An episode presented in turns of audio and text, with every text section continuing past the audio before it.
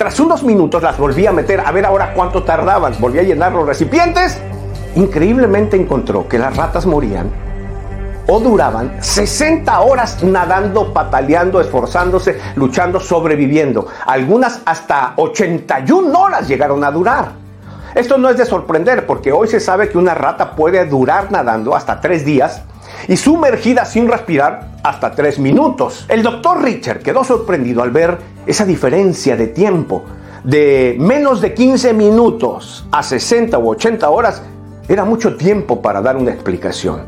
Sin embargo, él encontró lo siguiente y parece que en eso concluyen sus trabajos. Continuará.